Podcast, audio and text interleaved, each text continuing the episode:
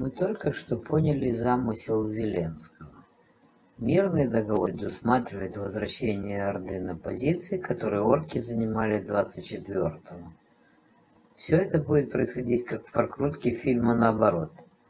Все возвращаются, павшиеся ракеты собираются из обломков, взлетают, летят обратно в пусковые устройства, всплывает Москва, оживают все убитые, восстанавливаются дома и мосты, новое оружие, полученное нами от партнеров, возвращается на склады, и все это занимает столько же, сколько и само вторжение.